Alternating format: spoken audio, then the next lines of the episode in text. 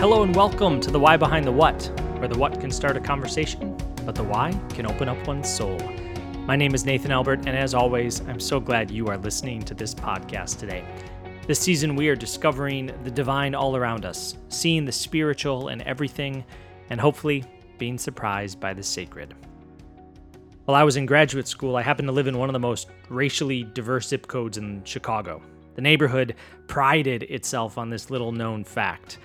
Only two blocks west of my apartment was a well known Jewish neighborhood that had a large synagogue and rabbinical school founded by Russian Jews. Four blocks south of my apartment was a well known Middle Eastern neighborhood that boasted some incredible restaurants. Just north stretched Chicago's original Koreatown, and a few blocks southwest was a Latino neighborhood with some great specialty grocery stores. If I went further east, I would find a predominantly LGBTQ neighborhood, as well as a Vietnamese neighborhood that seemed to have dozens and dozens of places to eat pho.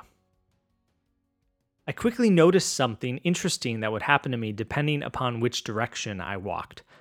If I found myself in the Jewish section of the neighborhood, I would be greeted with the phrase Shalom Aleichem. And if I found myself in the Middle Eastern section a few blocks away, I would be greeted with Assalamu Alaikum, both greetings meaning peace be with you or peace be upon you.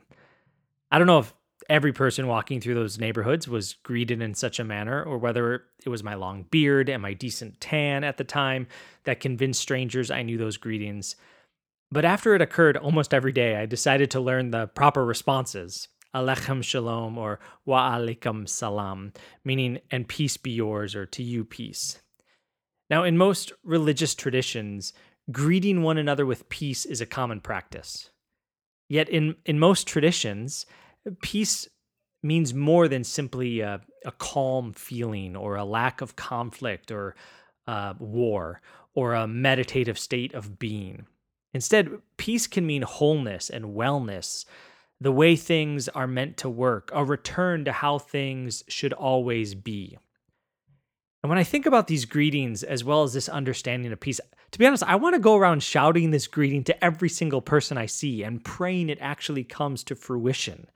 Ah, may they may they may there be wholeness in your life. May you truly be well and full. May all the things in your life work the way they are supposed to work and the way they are supposed to. May things return how they should always be, and may this be true of our world as well.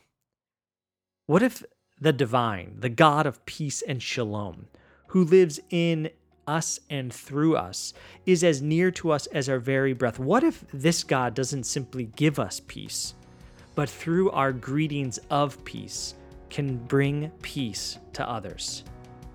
What if, in wishing peace to one another, we actually start to have more of it.